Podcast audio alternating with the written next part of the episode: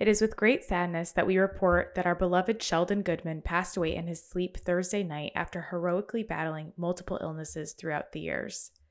Shell began his career at the Federal Reserve Bank of New York on the open market trading desk over 60 years ago and later founded the high yield trading division at Goldman Sachs. In addition, Sheldon was a partner, compliance officer, and sales manager at Bear Stearns was director of commodities and futures at Gruntal & Co., and a former director of the Chicago Board Options Exchange. Earlier in the week, Shell said that Northstar, which had been his home for nearly 20 years, had been his favorite place to work and couldn't imagine a better place to end his career. We all feel blessed to have had him as our partner, and we will miss his unflappable optimism and sound counsel. Most importantly, he was a loving husband to Valerie and a kind and gentle presence in the lives of his children and grandchildren. Shell loved the markets, and both stocks and bonds treated him to one final rally, as our predictions from our previous commentary proved accurate. In that commentary, we noted the midterm elections are on Tuesday, the outcome of which likely will have significant implications, but apparently only a minor impact on the financial markets. Very few companies have even mentioned the elections during their quarterly conference calls. The Consumer Price Index release on Thursday, on the other hand, will certainly be a major focus for stock and bond traders. Economists forecast an 8% year over year increase in October, down from 8.2% in September. Used car pricing and home prices have certainly cooled, but those factors may not show up in the data yet. We continue to expect slowing inflation data in the coming months, aided by both cooling input costs and easier comparisons to late 2021 and early 2022. Indeed, those two themes dominated the headlines, with the market essentially unchanged following the elections, and then soaring on Thursday on a report that showed slowing inflation and raised hopes that the Federal Reserve might pull back its policy of aggressive interest rate hikes. The Labor Department data pegged the annual rate of inflation at 7.7% in October, short of expectations for a 7.9% rise and down from this summer's high of 9.1%.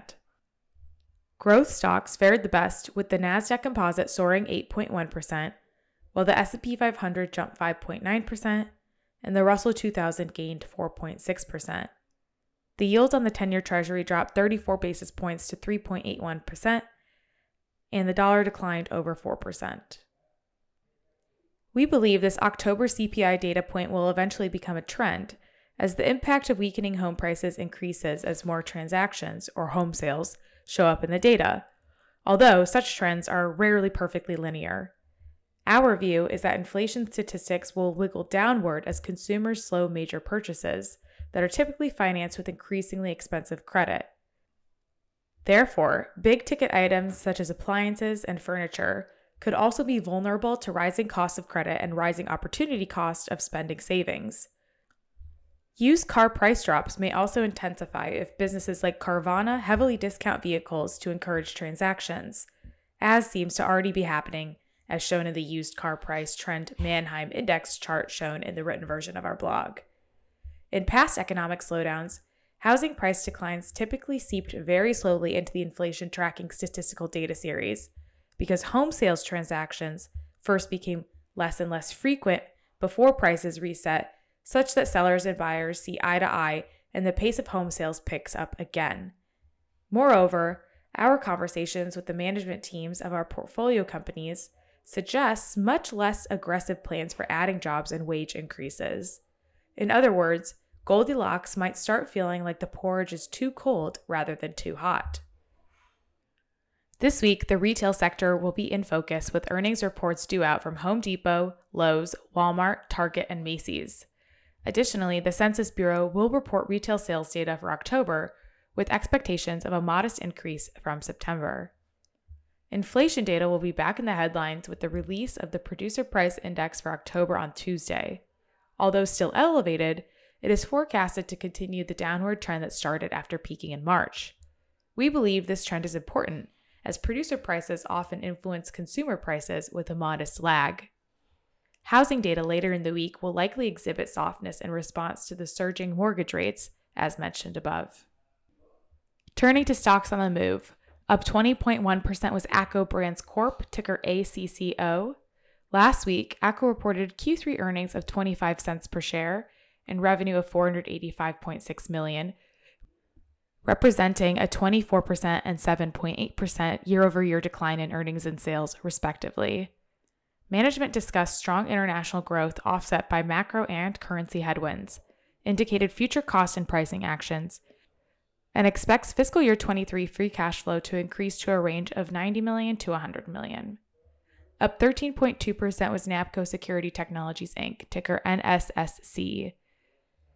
NAPCO reported strong results last week, with Q3 GAAP earnings of 17 cents per share and revenue of 39.5 million, beating by 4 cents and 3.15 million respectively. Demand for NAPCO products and services is strong, and management expects to deliver revenue growth and increase profitability in fiscal year 23 and beyond.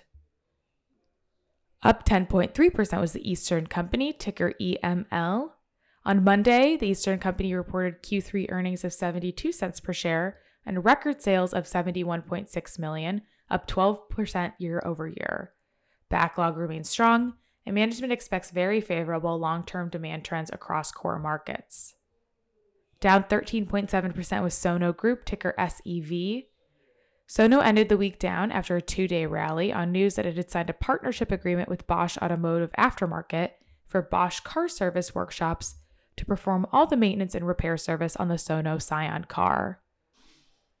Up 13.1% was Qualcomm Incorporated, ticker QCOM. Chip stocks rose last week after an announcement from Taiwan Semiconductor, the world's largest chip maker, that October sales were up nearly 55% from the year before. Additionally, up 10.1% was Advanced Micro Devices Inc. AMD shares also responded positively to the announcement from Taiwan Semiconductor. Turning to stocks that moved on no significant company news. Up 10.7% was Allied Motion Technologies Inc., ticker AMOT. Up 11% was Bluebird Corp, ticker BLBD. Up 11.3% was 1-800-Flowers.com Inc., ticker FLWS. Up 11.5% was LSI Industries Inc., ticker LYTS. Up 11.8% was Century Casinos Inc., ticker CNTY. Up 12.7% was Boot Barn Holdings Inc., ticker BOOT. Up 12.9% was Value Line Inc., ticker VALU. Up 13.7% was Rocky Brands Inc., ticker RCKY. Up 15% was the Blackstone Group, ticker BX. Up 17.2% was Greenbrick Partners Inc., ticker GRBK. And up 19.9% was Hamilton Beach Brands Holding Company, ticker HBB. Before we sign off today, we have a small Chicago sports update. The Chicago Bears lost to the Detroit Lions over the weekend, 31 to 30, dropping to 3-7 record for the year. The Bears blew a 14 point lead in the fourth quarter before Justin Fields thrilled the fans at Soldier Field with a 67 yard touchdown run. Cairo Santos missed the extra point, and the Lions marched 91 yards to score in the final minutes to secure the victory. On a brighter note, the University of Chicago basketball team has looked terrific in starting the season 3 0. The Maroon Nation will be in full force this upcoming weekend for the Midway Classic, with games against Colorado College and Colby at the Ratner Center. Good seats are still available. Thank you so much for tuning into this week's blog. Have a great rest of your Monday. Securities are offered through New Edge Securities Inc., member FINRA SIPC. Financial advice is offered through Northstar Investment Management Corp., a registered investment advisor. Northstar Investment Management Corp. is not a subsidiary or control affiliate of New Edge Securities Inc. The information provided in this commentary is not an offer to sell or the solicitation of an offer to purchase any security, product, or brokerage service. The information is not intended to be used as the basis for investment decisions, nor should the information be construed as advice designed to meet the particular needs of any investor. This commentary is presented to illustrate examples of the securities that Northstar Investment Management Corporation and or its affiliates may have bought for client accounts and the diversity of markets in which Northstar Investments may invest and may not be representative of current or future investments.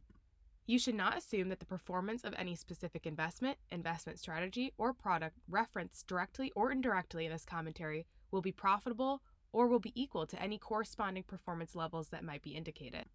Past performance is no guarantee of future results. Investments in securities involve risks, including the possible loss of the principal invested. Northstar and others associated with it, including employees, may have positions in and affect transactions in securities of companies mentioned or indirectly referenced in this commentary. Northstar may buy, sell, or hold these securities in proprietary or client accounts. Northstar will not be providing regular updates or advising you of any changes in the views expressed herein. Investors should consider their investment objectives, risk tolerance, and financial situation and needs before investing in any security. Tax considerations, commissions, fees, and other costs should be carefully evaluated with one's investment and or tax advisors. Information provided is obtained from sources deemed to be reliable, but Northstar cannot guarantee the accuracy or completeness of the information. This material may not be reproduced, distributed, or transmitted to any other person in whole or in part without the prior written consent of Northstar. A copy of Northstar Investment Management Corporation's Form ADV brochure, privacy notice, and business continuity plan summary can be obtained by calling 312 580 0900.